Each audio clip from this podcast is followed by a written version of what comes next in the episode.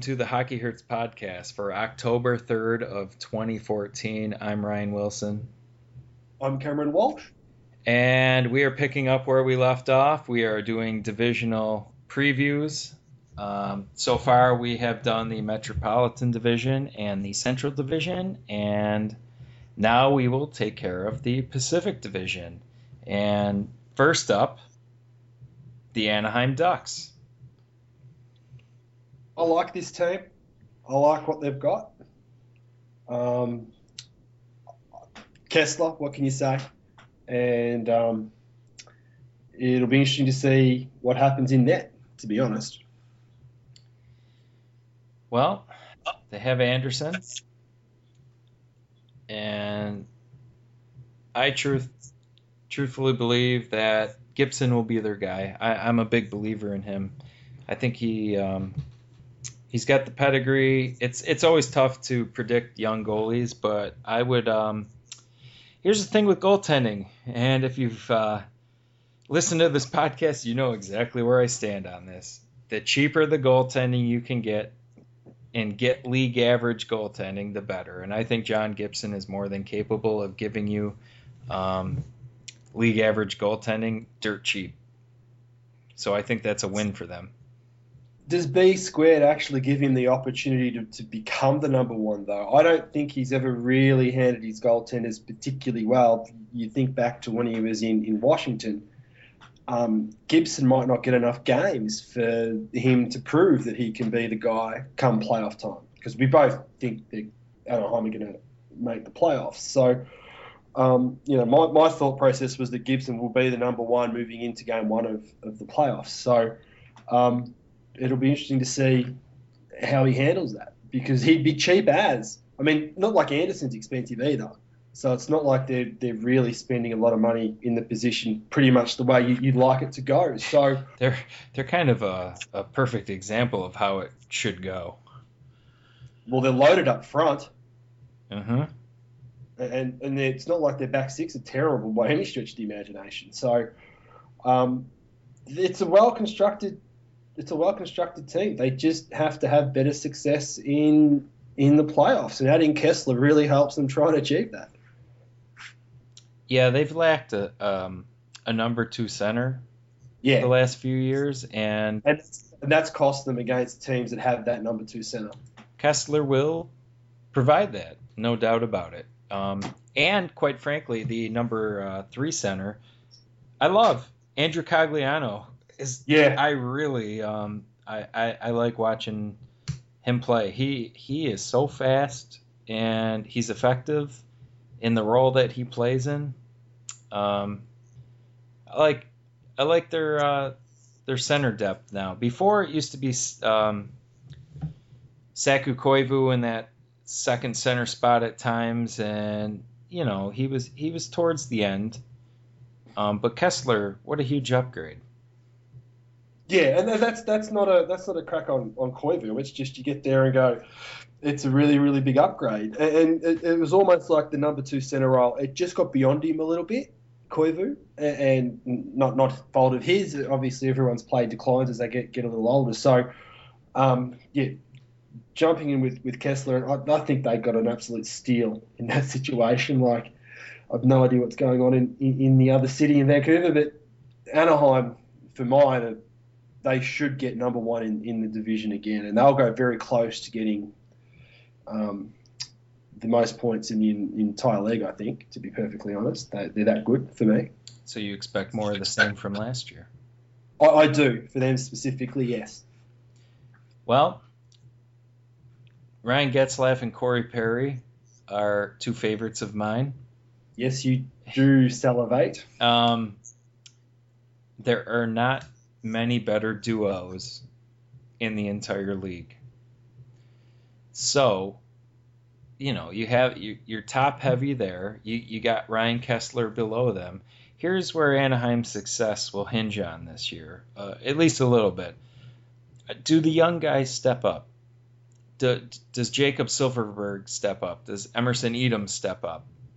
Uh, those those are the kind of guys that, if they have really good years, watch out for the Ducks.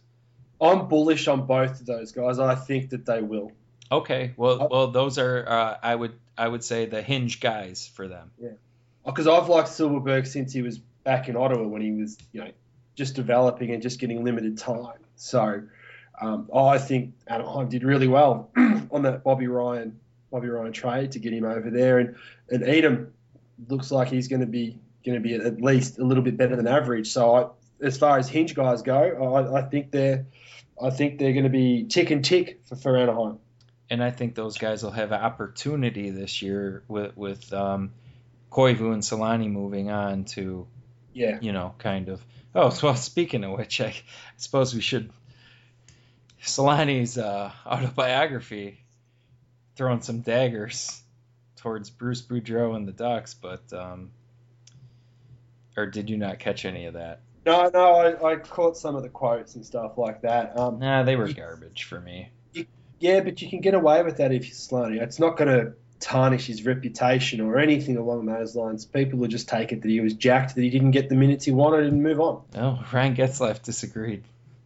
Of course he would. He said he was pretty pissed off, and I don't blame him. No, he has every right to be pissed off. He's, you know, he's bagging out his team. Getzler has every right to be ticked.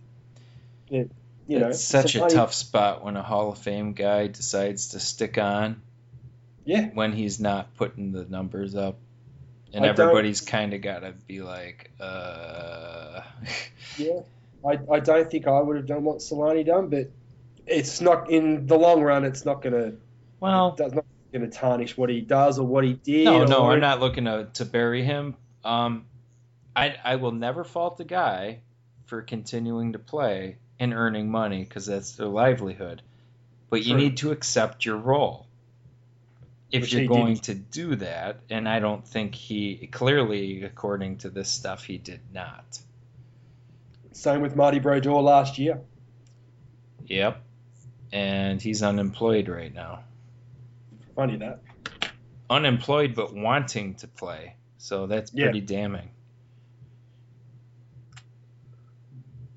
But um, we, as far as Anaheim's defense, I like Sami Vatanen to step up and um, contribute some offense. He he's always played on the, the, the international Finnish teams, and and he's always done pretty well.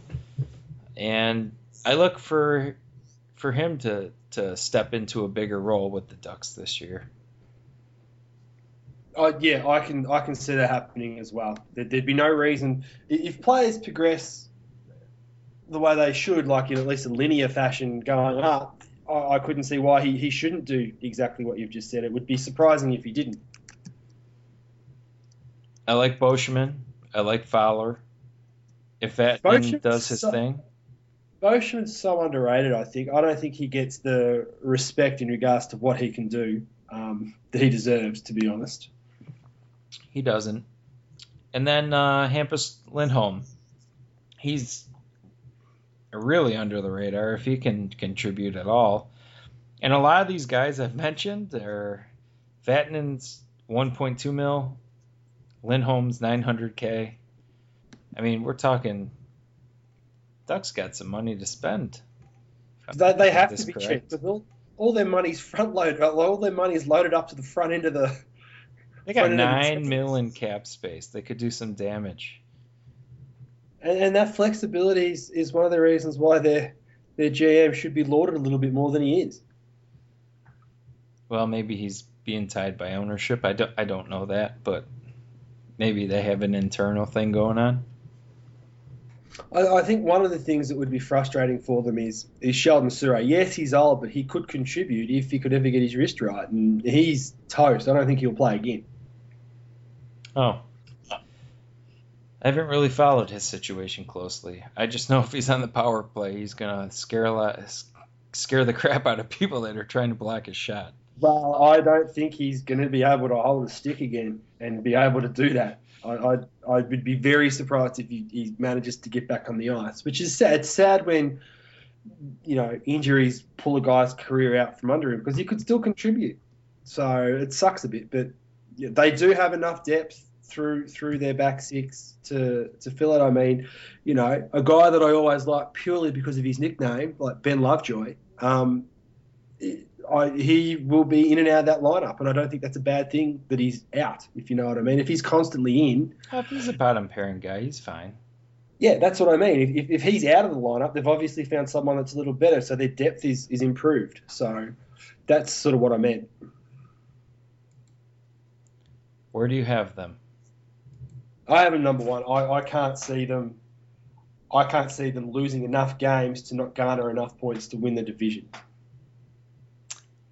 I have them three. Okay, well, this will be interesting as we go through because I want to see who you've got ahead of them. I think you can figure out the, what's the, the two teams, but maybe not the order of those. what's teams. the order? Yeah, that's the that's the interesting part. All right, so we'll move on from Anaheim. I've got them one, you've got them three. I think next in the alphabetical order would be Calgary. Yes. Um. Well, I'm not like super down on them in the sense that like I think they're a hopeless bunch. I just they're just kind of in this gray area right now where I, I, I just can't see them making a, a, a run at the playoffs. Are they in that annoying position where they, they could very well end up ninth, but could also end up 12th? And that doesn't help them in regards to trying to improve via the draft. And, and it's one of the things that can happen with some of these Canadian teams they're always expected to push for the playoffs, and, and their roster doesn't really excite me for doing exactly that. So it's a tough it's a tough spot for them. They need some of their young guys to really step up and, and jump a couple of spots in the roster, I suppose, before you could say that they, they're going to do that. And they've got some they've got some some reasonably serious injuries that might hold a few guys back. So Well, I don't know what the hell they're doing to be honest. They got some really okay young players that I'm like excited to watch play, like Johnny Hockey, Johnny Gaudreau, and Sean Monahan. But then they, then they go out and they sign Brandon Bollig and freaking Deryk Engelland. Yeah, but we know the influence there. We know where that's come from. I, know, I understand that, but like they're doing like some good things, and then they're like doing the polar opposite, and it's like they can't. They, they, are not sure. What, you're right. They're not sure where they're at, and then that's probably their problem. They don't know where they are, and, and so they're floating around. I'm not a I'm not a big fan of of, of their coach, to, to be perfectly honest. I don't think he's he's good at developing young guys, and they've got some quality young talent there that, that needs to have a chance to blossom, and that could be their problem. Their youth might hit a wall, like hit a ceiling that's too early um, because of their coach because he's there to win. He's not there to help grow and develop some youth and, and bring the guys through. He's there to to get as many wins as he can. If, if guys, young guys, make mistakes early in the year, their ice time might shrink very quickly. Yeah, that that's, this should not be that team. You're absolutely correct. I mean, I'm just looking like Deryk Engelland. I remember when Bob McKenzie tweeted out that contract. and I may or may not have spit liquid onto my keyboard as I was drinking. Like, I thought it was three years, two point nine million, and I. Totally. When they said that, I'm like, wow, they overpaid for this guy. and then I found out it was per year, and I'm just like, holy cow. I'm, I'm, looking at I'm looking at their back six right now. I don't mind TJ Brodie and I don't mind Kris Russell. Uh, and Dennis Wideman, Dennis Wideman's, you know, he is what he is, but yeah, that's right. But, but Giordano is a legitimate dark yes. horse Norris candidate that's underappreciated. Yep. Totally agree. He is a great defenseman. So they have yep. that. Smid is yep. kind of a blend in, yeah, whatever. Um, oh, it's such a strange lineup. You got like the you got the Mason Raymond who played for Toronto last year at a mill. You're paying him three mil. Basically, what Calgary is doing right now is paying for past successes. they're, they're they're not paying for future success. Like Mason Raymond at one mil or one point one mil last year is is good value. Yeah. It's really kind of stretching it at three point one, and I'm not saying he can't live up to that, but like It's it's, it's it- really it's hard. a ceiling value. it's really hard in this this day and age.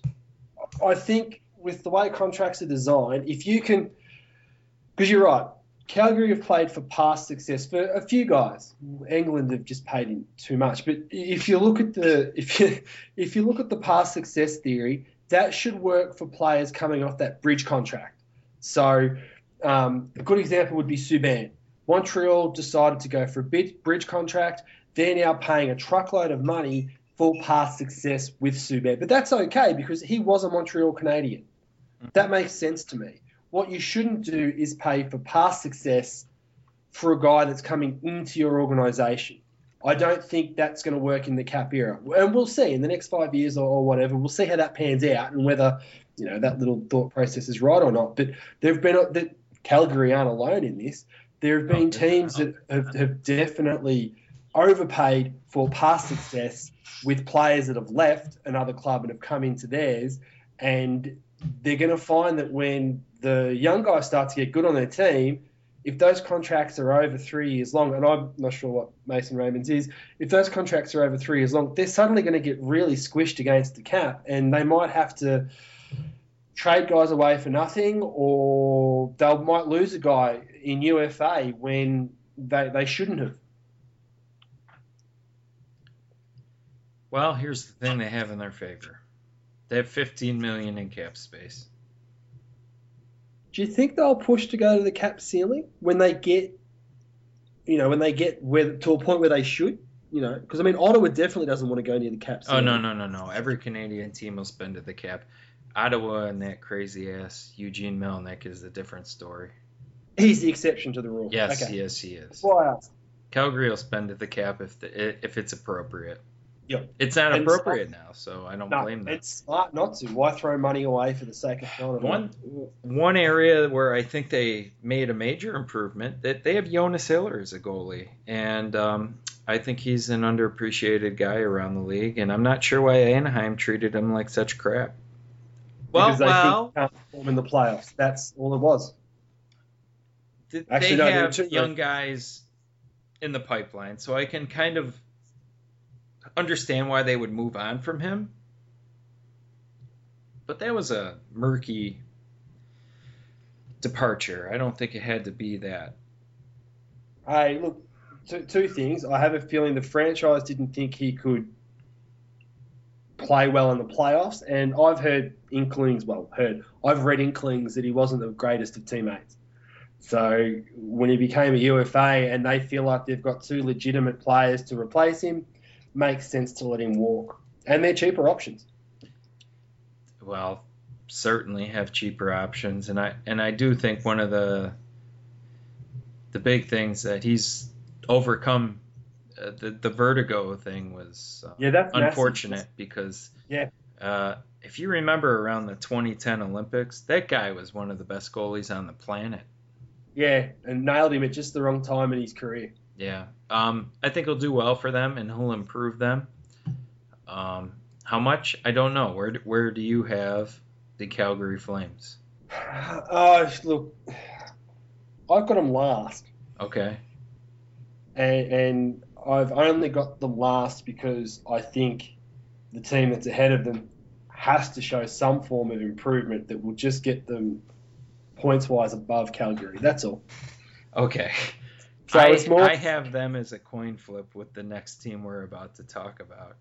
For Which I last think is- place, yeah, which that's is yeah, Edmonton. Edmonton. Um, Yeah. Yeah, Edmonton. I don't know what's going on in this organisation. They've been so bad for so long. Why haven't they been able to sort it out? Admittedly, they, they haven't been as lucky as some teams to get legit um, franchise changing generational players. They've got some good players there, but you know it's not like they, they got a it's not like they got no Vetchkin. It's not like they got a Stamkos. You know, yeah, got- that's the thing. They got three. What? They get three number one picks in a row. yeah, and Something they just crazy like that. Yeah, and there just wasn't the sort of player that you get there and go, well, he's going to carry this team from wherever he, wherever they are to the playoffs. They just, and it's just an unfortunate time to end up bad. It just sucks. It's it's a luck thing, Mhm. but that doesn't mean you have to have your bottom six forward grouping be a complete waste case, which is what it's been. Yep. Um, How do they how do they go about fixing it? I think, um, well, you gotta you gotta get some value signings and you know hire people that help you with those decisions. And I think they They've they that. did they did hire one of the best statistical analysts on the blogosphere with Tyler Dellow. Um, yeah. here's here's the thing with that. Tyler does great work. He knows his stuff. He he's he may be abrasive at times uh, publicly with you know people that he converses with, but um, that doesn't change the fact he's he's very smart and, and good at what he does. Hiring him doesn't fix things though if the GM doesn't heed his advice.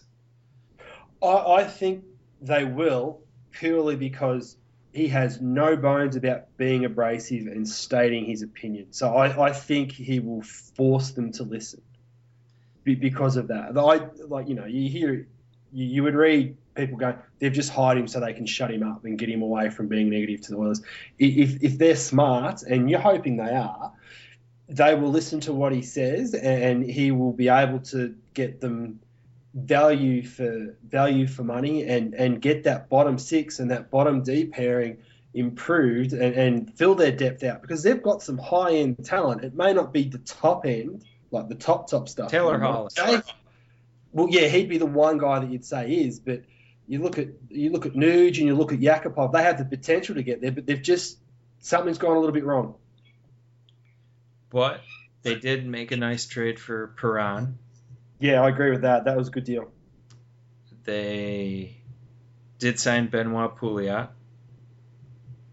Maybe for a little bit much, but he'll help with depth.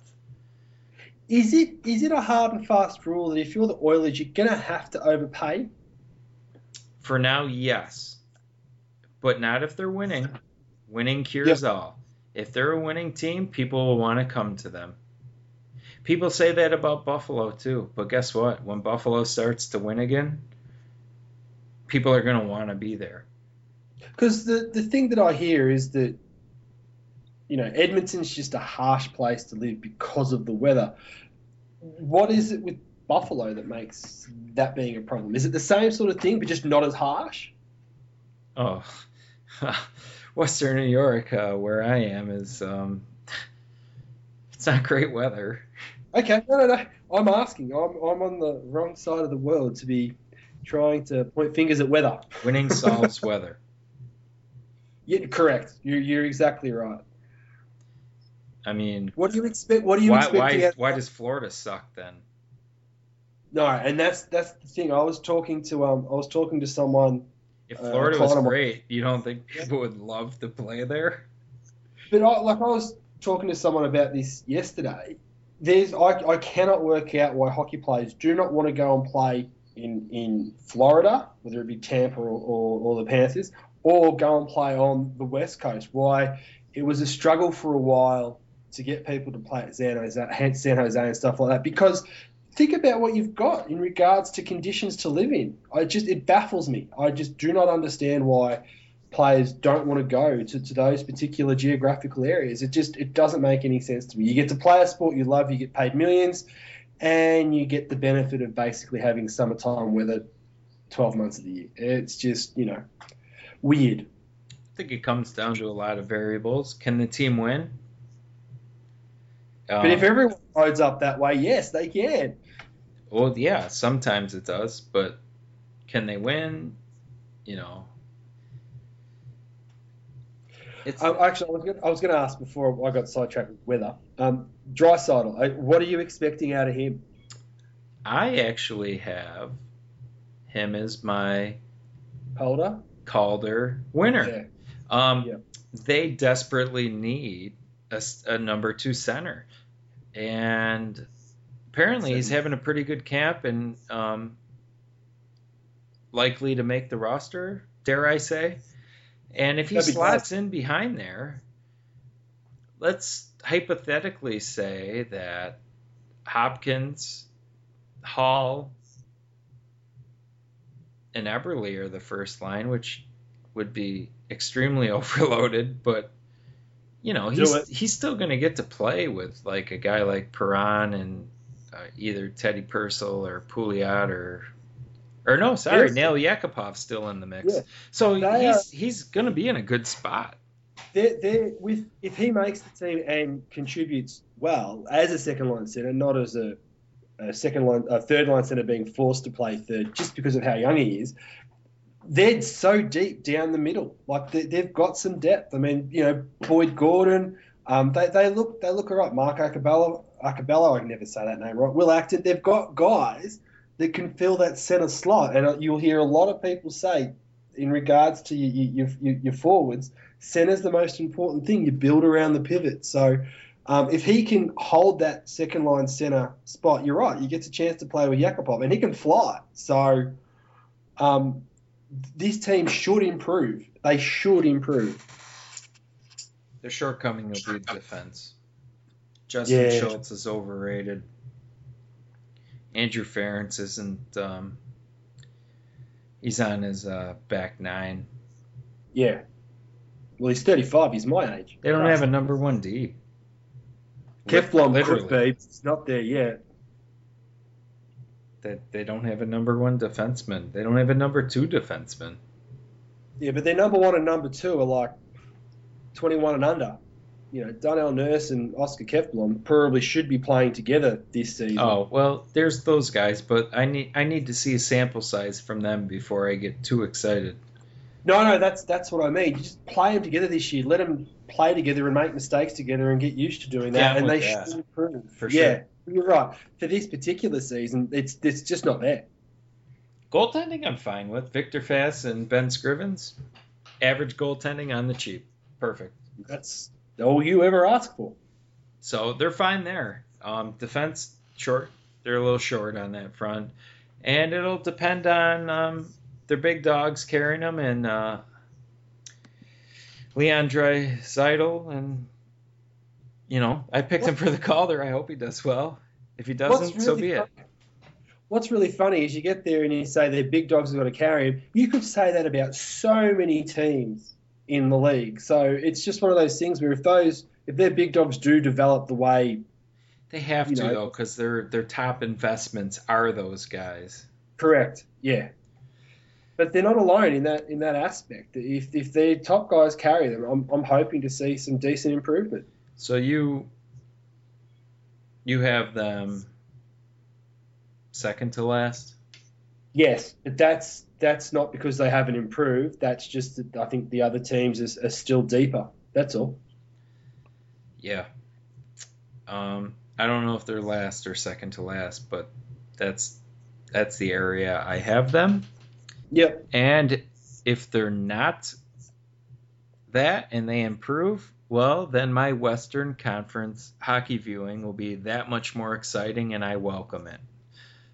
Yeah, that'll be fun to watch. Yeah, so I'm I'm hey, prove me wrong. I I, I want to watch some pretty great hockey, and I think the It'll- Oilers have the potential to be very entertaining. So It'll be Oilers of the '80s. It'll be like five, six games, four, four games. It'll be great. so next, Stanley Cup defending champions, Los Angeles Kings. Right, right off the bat, do you have these guys number one? Yes. Yeah, I have them too. They're they're, they're my second team. So the I just reason I have them number one is because in years past, when they marched on to the Stanley Cup championship during the regular season, the regular season wasn't great. Um, 2011 12, they were the eighth seed. Yeah. Last year, they weren't the one seed. But they struggled through the regular season for whatever reason. They've always been a great possession team. Um, but they've always kind of lacked some offense with it. For their shooting percentages were always like weirdly low.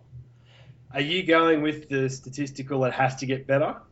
No, I'm saying they fixed the problems going into each Last of those year. years Yeah. where I don't think they have to fix those problems anymore. And what I mean by that is during 2011 2012, they traded for Mike Richards and Jeff Carter.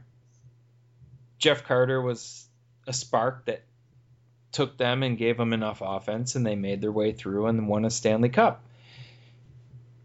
Obviously, those guys are still with them up to last year, but they were still having some offensive troubles during the regular season. So they decided to trade for Marian Gaborik. Great. Guess what? Their offense got a lot better. They're such a He's- great possession team. Now that they have those holes plugged, I mean, w- what more do they really need?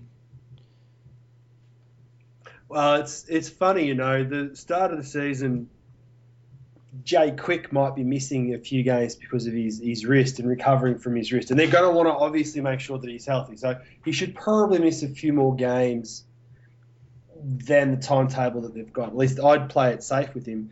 Your argument with, with Jonathan Quick is that he's being paid as an elite goalie and he's statistically not an elite goalie. So It's average. yeah. I mean, they're getting average goaltending for more, but everything fits in the cap. You look at that roster that they've got at the moment, and It won't. I'm struggling to I'm struggling to find a hole in what they've got. I like what they, they've got with their back six. Um, as you said, their their offense is, is pretty sweet.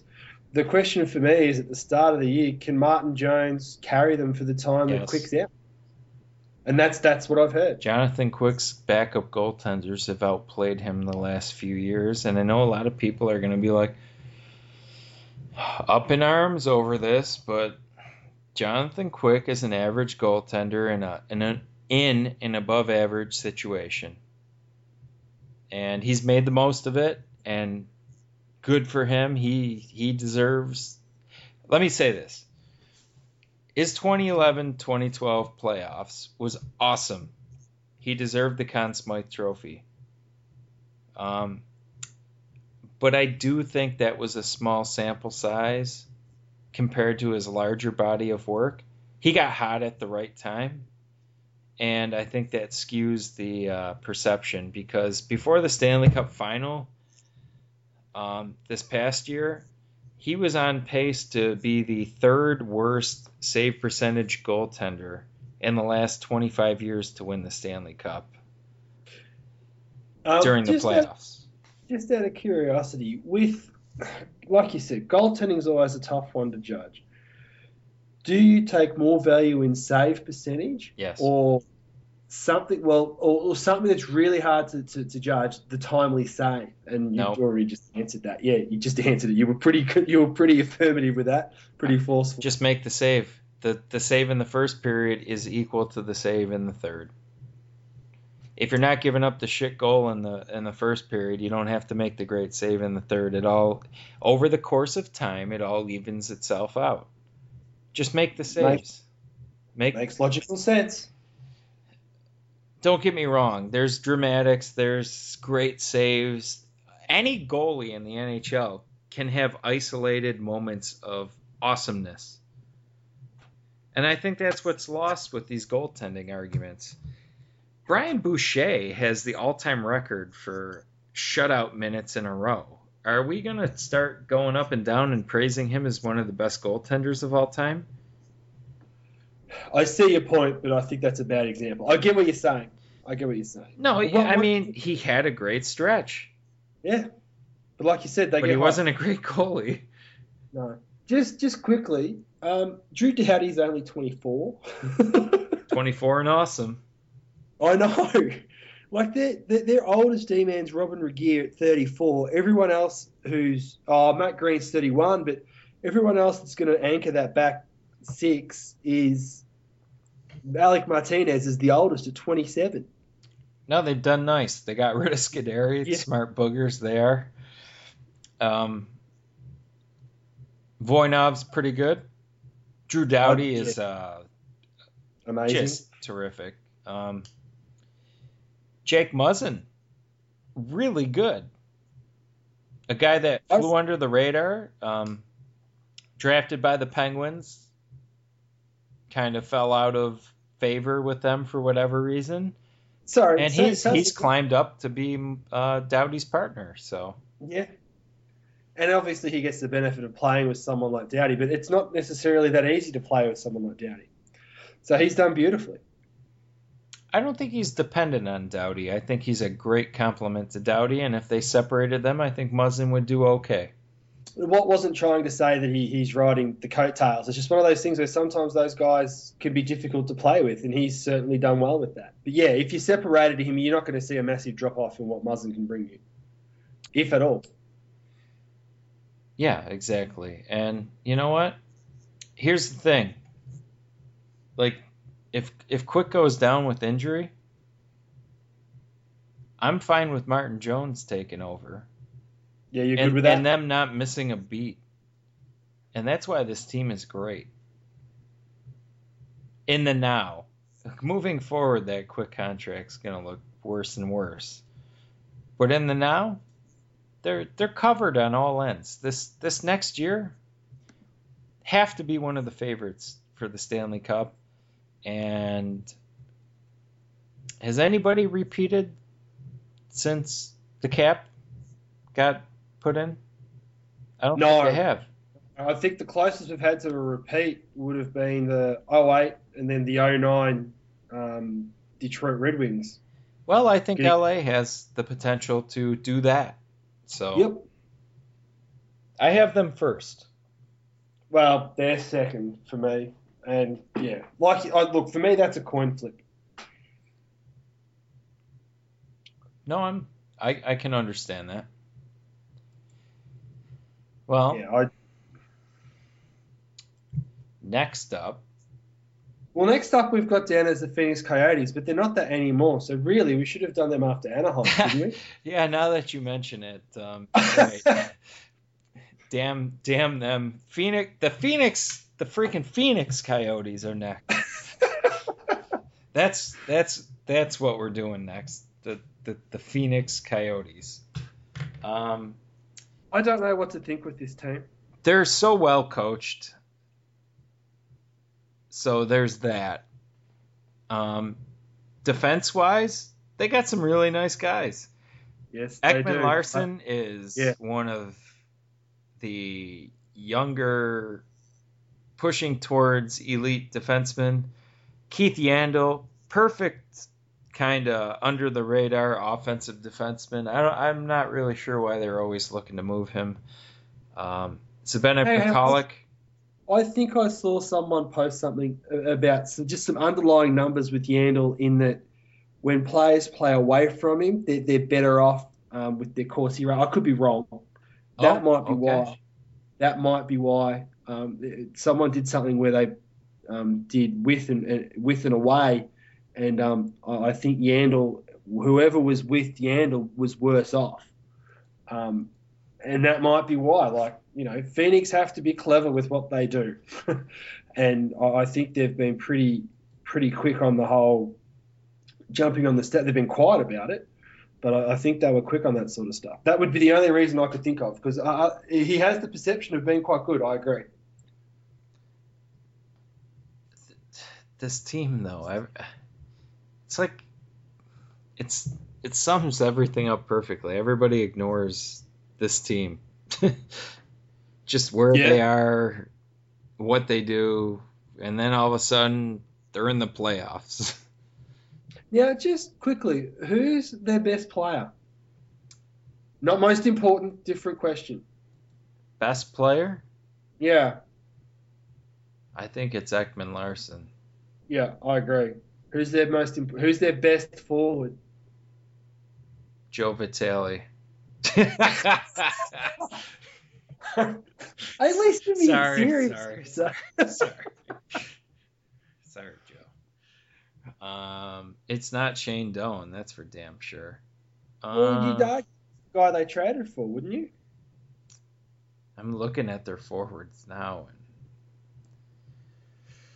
uh, Boedker, maybe. Yeah, Sam Gagner. Gagne, I mean, gee, I'd never say that. Sam right? Gagne Yeah. is, is talented. I mean, I know he's never reached the potential that everyone thought he could. Well, I think we can agree here. They don't have many high end forwards. No, but because they're coached so well, the fact that they're pretty balanced all the way through from line one to four, they kind of get away with that. I mean, Mike Ribeiro must have been doing some really sketchy shit for them to drop him, pay him Yeah. 1.9 million to to get the hell out of there. I don't get that. I I, I I'm not even going to get into what that could have been, but I'm not a huge Mike Ribeiro guy, but like he can make plays. And I Yeah. look down their forward lineup and I'm like, how many of these guys can make plays? Yeah. And they No, told them to peace out. And they're, you know, one of the reasons they're a laughing stock is because they're always bankrupt without an owner, yada yada yada, and they're paying a guy 1.9 million to go play somewhere else. Yeah, something tells me I can't see the rest of the league being happy with that. But I don't know. I wish I had more to say about this team. I just don't. Look, I, I, it rides it rides in net for me. If Mike Smith stays healthy, they've got a boxer's chance of, of making that making that other that fifth, you know, wild card position. They've got that chance. Um, he goes down at all, and this isn't so much a crack at Devan Dubnyk. They're screwed because the gap between Dubnik and Smith is so large that that's where it starts to become a bit of a mess. Yeah, Mike Smith. Well, is, Phoenix is weird in this that their goalies always seem to play really well. You saw Bryzgalov leave there. It became messy after that. Yeah. Um, will Thomas Greiss leave Phoenix and BMS in Pittsburgh? I don't know. So far, his starts in Pittsburgh have been really good. He has a, a 944 save percentage in the preseason. But uh, Yeah, but that's the same thing happened with Bryz as well. Started well and then it went south real quick. So let's uh, let's hope as uh, you and I being Penguins fans that doesn't happen. where do you have Arizona? Uh, I have them. Is there only seven in this division? Um, Yes. I have them. I have them as as fifth. I. It's tough for me, and these are a coin. This is a coin flip between them and Vancouver. To be honest. hmm I'm not. I'm. I'm not. Uh, a bit like you. I'm, they're a bit of a sort of a team. There's nothing there to sort of get you excited except for OEL. And other than that, you go, well, why would I bother watching them? And that's probably half their problem in regards to one, finding a fan base, and and two, an owner's going to have to come in with a lot of money and be willing to throw it into the marketing and, and everything like that to get this team popular in Phoenix. Sorry, Arizona. I mean Phoenix. I mean it's just it's yeah it's tough it, it almost feels like this team should move to a different market but the nhl seem determined to make it work I have them fourth. So i'm assuming you have them in front of vancouver because Dave Tippett. That's pretty much it. because he's one of the best coaches going around He just always seems to pull the most out of that team. yep Next on the list, it's one of the more interesting teams in all of hockey. this offseason's been baffling The San. Jose Sharks. They have a great thing going as long as this Yep. Doug Wilson guy doesn't screw it up. Yeah, totally agree. It's you, you look at that roster and they're so settled and, and comfortable with each other, and people are either in their prime or just sticking on the other side of their prime, and and you just go.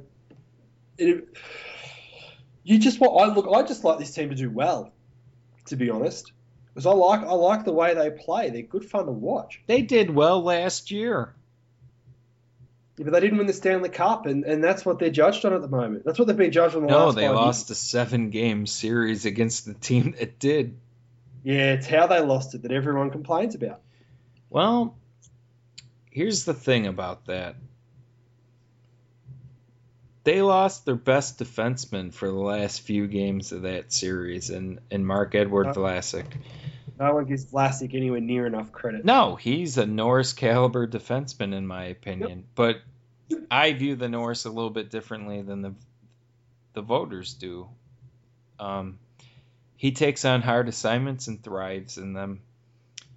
Underrated guy. They Mm. lost him,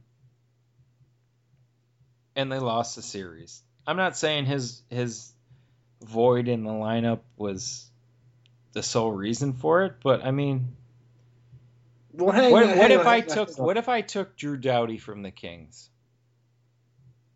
The the thing with Vlasic is he plays 30 minutes a game. The puck moves through him. You lose that puck mover, and you're in trouble.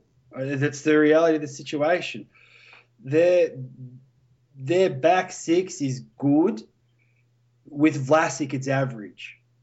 Without Vlasic, it's average. So it, it becomes a massive hole. You take anyone's number one out, Yeah, what if we take. Doughty? What if we take Doughty from LA? Are they beating San Jose? Well, no, they San Jose probably win that series in five or six. I mean, they were three zip up. Yeah, but that's what I'm saying. Like this Yeah, no, overreaction is absurd. Yep. No, I agree. Uh, it just it just seems that something always seems to go wrong for San Jose, and it's it's like it, it is what it is. You, they should stay the course with what they've got. Taking the the C off Joe Thornton is just Asinine. yeah. We discussed it uh, earlier in, in the the off season, but I mean they have moved Brent Burns back into the back six, which I, I think is interesting. I don't know why you'd want to change what was a good thing. I think it's I, better. I would have kept him up there. Yeah, better the devil you know rather than well. There's every chance he may end up back in the back in the, the front six, but I mean, there's they're a good roster. There's not a lot to say. I mean, the only thing you might sit there and scratch your head at is Antti Niemi, but Stalock can certainly step in and, and, and be the solution to what people consider a problem. So Well, the under the underachieving Sharks narrative, I think, is wrongly attached to Thornton and Patrick Marleau. But Thornton's carried that his entire life. Yeah, I don't know why he's he should be talked about with the top guys in the league every year. That guy is so good and so underappreciated. Yeah. Okay. I have a stat. During the Joe Thornton, Patrick Marleau era, um, during the playoffs, they have gotten a save percentage of 908 during Yeah. the playoffs. 908. And this is courtesy of uh, Fear the Fin on Twitter. Um, that's ridiculous. But I don't care how good you are. 908, that's that's crap. The, the thing is, though, it was an easy narrative in regards to Thornton leaving Boston the way he did over to San Jose. It was easy for everyone to sit there and just, it's easy to blame. That's why we have stats now, though, to to Yeah. to to throw these narratives into the ground and say enough. Stop with the Yeah, narrative. but the, the only people that this matters, that it, it's funny, you, you get there with the, what you'd call the traditional media, and then you've obviously got the, the blogging media that are, are utilizing these stats to, to sort of put a stop to these narratives. But if the if the management of teams don't look at these stats, then the stats are pointless because they're the people that need to pay attention to make sure they don't do something stupid like ship Thornton or ship bloody um, Marleau out instead of trying to solve the problem in net. That's the reality of the situation. They, they need to try and work out whether it's in, improvement in technique in Niemi or, or Stella, well, Niemi really, whether they improve that. Um, it's weird with it's, Niemi though, because his even strength save percentage during the regular season is is okay. He won a Stanley Cup with Chicago in the playoffs. It should be okay. Um, he hasn't been there the entire Joe Thornton, Patrick Marleau era, no. but of course not. I don't think he's performed as well as I think they want him to in the playoffs, which is why they even went to Stalock in the first place last year. It's it's really it's really weird in that you know Niemi went from Chicago to San Jose, and you would legitimately sit there and think he was great. That's got to be the, the one thing that gets them over the edge. It's the one thing that's going to put them through. And then all of a sudden they lose Vlasic last year, and it all crumbles apart. And, and I I can't remember specifically, but I don't think Niemi was a tire fire through those all of those last four games to warrant Stella coming in. So they're an enigma in a sense. You get there, you look at the the roster they've got, and it's it's good. There's not really what you'd call a lot of holes. I, mean, give it two years' time and uh, things will change, but they're still in a window of, of, of winning a cup. That's the reality. As long as they don't move some of their more important parts, they're in the mix for it. But some of their underlying moves this past offseason, re-signing Mike Brown, signing John Scott. Yeah, I Adam Burish is still on the team. How does John Scott get a, a roster spot in this day and age? It, I don't. I don't think San Jose really got pushed around in a sense that they got beat up. Yeah, they might have physically got nudged around, but John Scott's not going to stop that he's not going to have a say in, in how that works. Seven or eight minutes on the ice isn't going to stop teams from roughing guys up and stuff. It's just I don't get it. Yeah, it's asinine. If the other thing that I the other thing that I found really weird is um, they got there and didn't renew the contract of one Drew Remenda. He's gone to oh their announcer. The Oilers, yeah, their special comments guy. He grates me a little bit, but he worked beautifully with Randy Hahn. I don't understand why the the organisation didn't stick with didn't stick with him. I, I think they were uh, brilliant together, those two. So it'll feel really weird watching West Coast games and having a different voice next to Hahn. No, I agree. I thought he did a nice job too. He, he knows his stuff. I mean, that's the that's the thing. I, I, well, I got a little frustrated in regards to how he delivered his information at times, but you always learnt something after, well, during every game, so it was good. No, I agree. Right. Are we on to last but not least? Or where do you have San Jose? I have them fourth.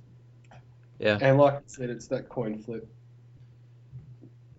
I don't see much change in them. They still have Thornton and Marleau, regardless of if they tried to chase them out.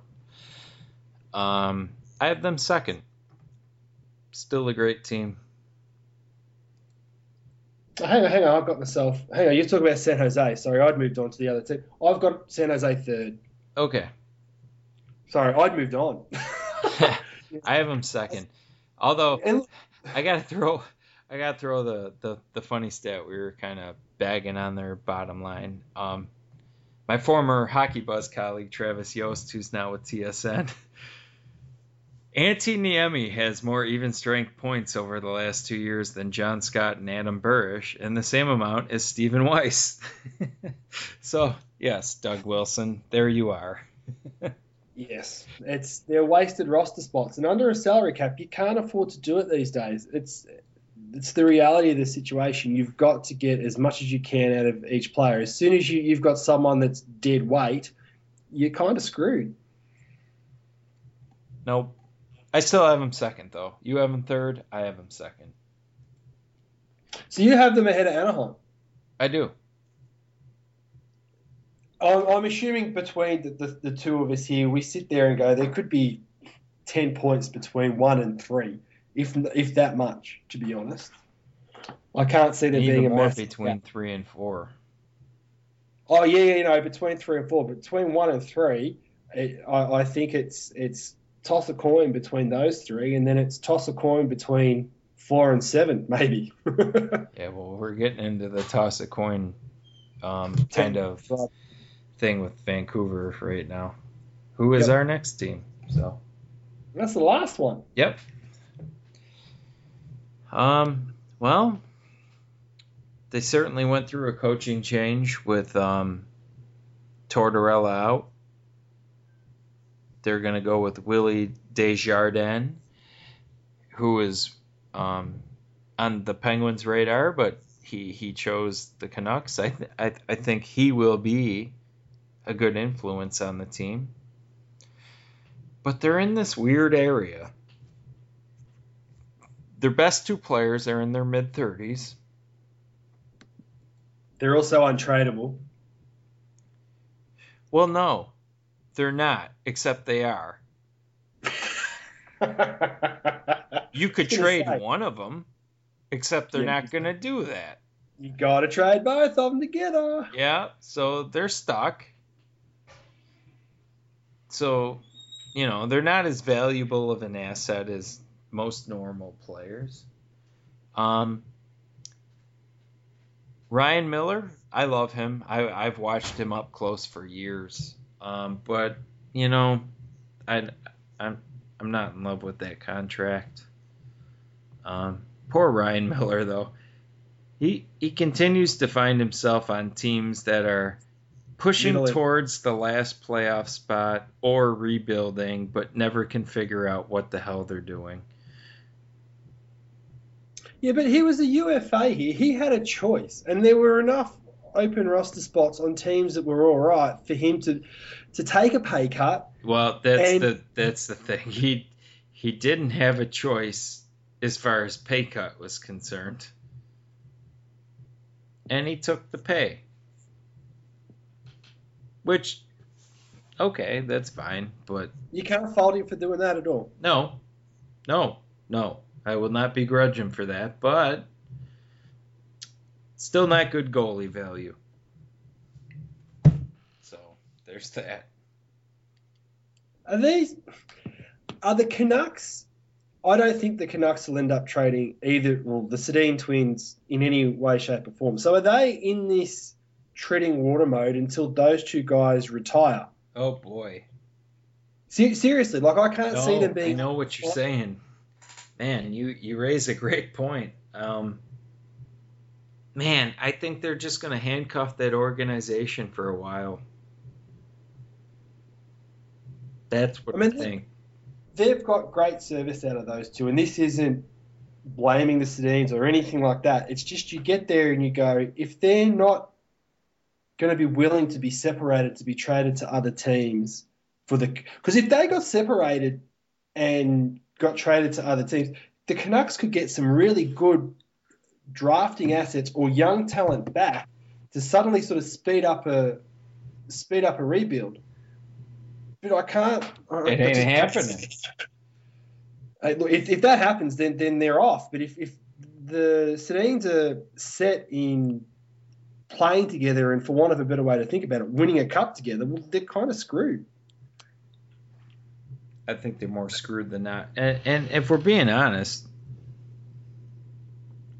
they didn't do very well with getting rid of Luongo and Schneider for the value they got back. Oh, that's yeah, that's just They had two pretty, they had two number one goalies. Let's be honest, yeah, and they got nothing back for both. and they that traded, and they traded the freaking, the right one, Schneider, before they got rid of the other one.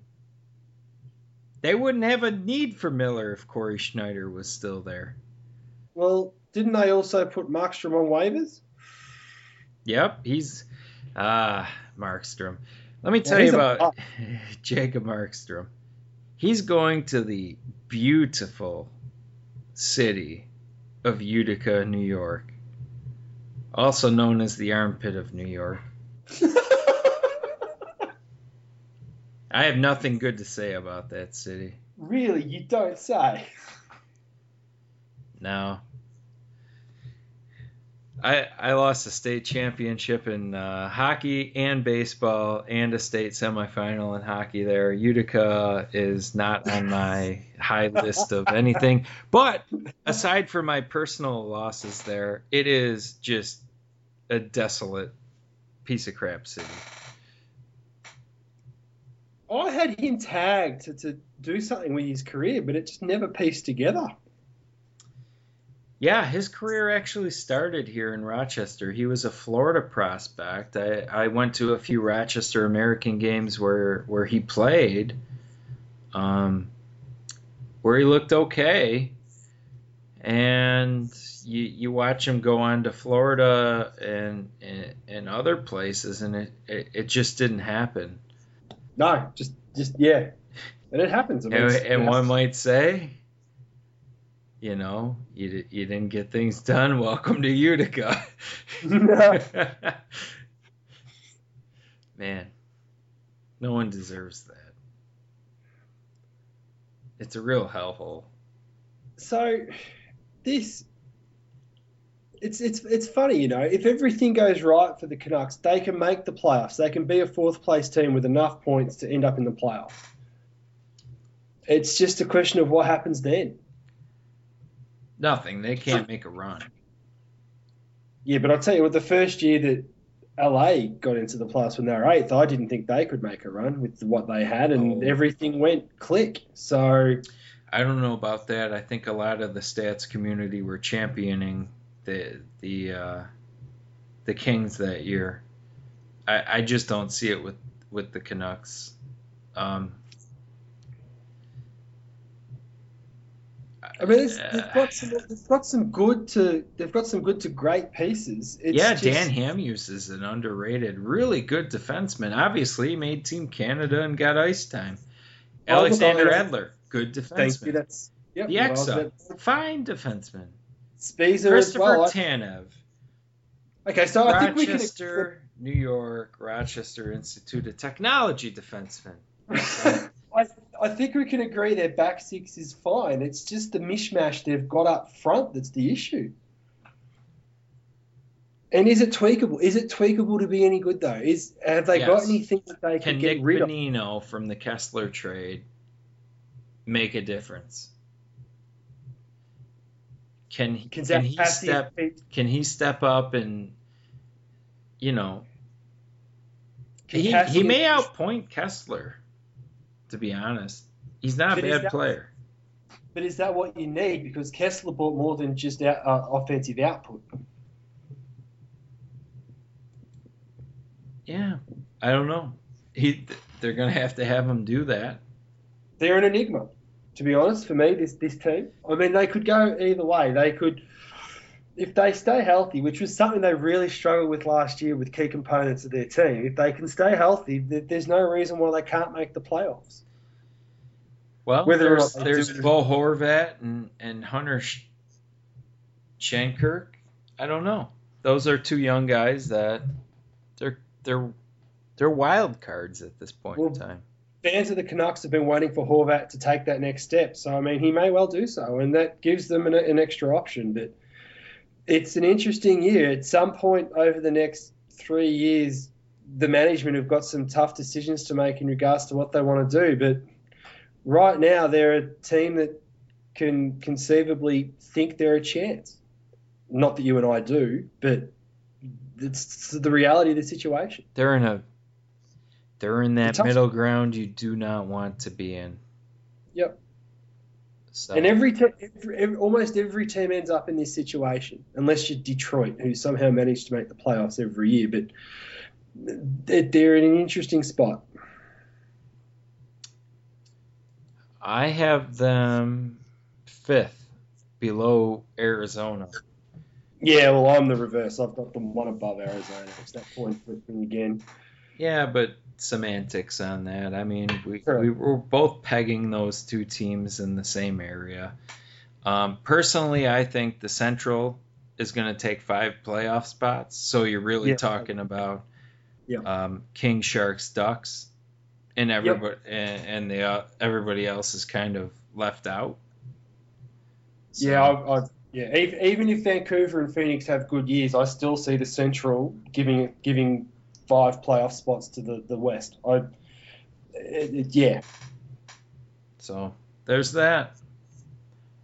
And I suppose that does the Pacific. I don't like the divisional setup. I really wanted to change the way they do the playoff seedings, but that's conversation for end of the year. Um, yeah, that's the Pacific done. Boom.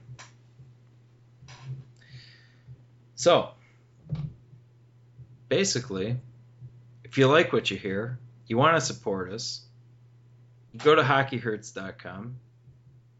You're already planning on shopping with Amazon, which we all do. Click on the banner on our website. That'll filter money towards us. Um, it doesn't cost you anything. It's uh, basically an affiliate program that we've set up. And if you click on the banner and then do your, all of your shopping after you've clicked through the banner, we we get a kickback. So um, that would be much appreciated. Um, so yeah, there's that.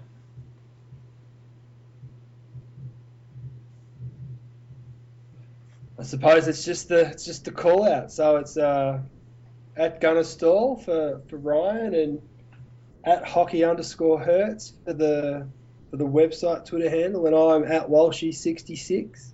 Um, you can look at uh, our articles and, and stuff at, at hockeyhurts.com. Um, it's all sort of happening around now. I mean, it's great. Season's about to start. Things are going to start getting busier. Absolutely. Don't be scared of those Amazon banners. Click on them, shop. Yes. So, until the next time, I'm Ryan Wilson. I'm Cameron Walsh.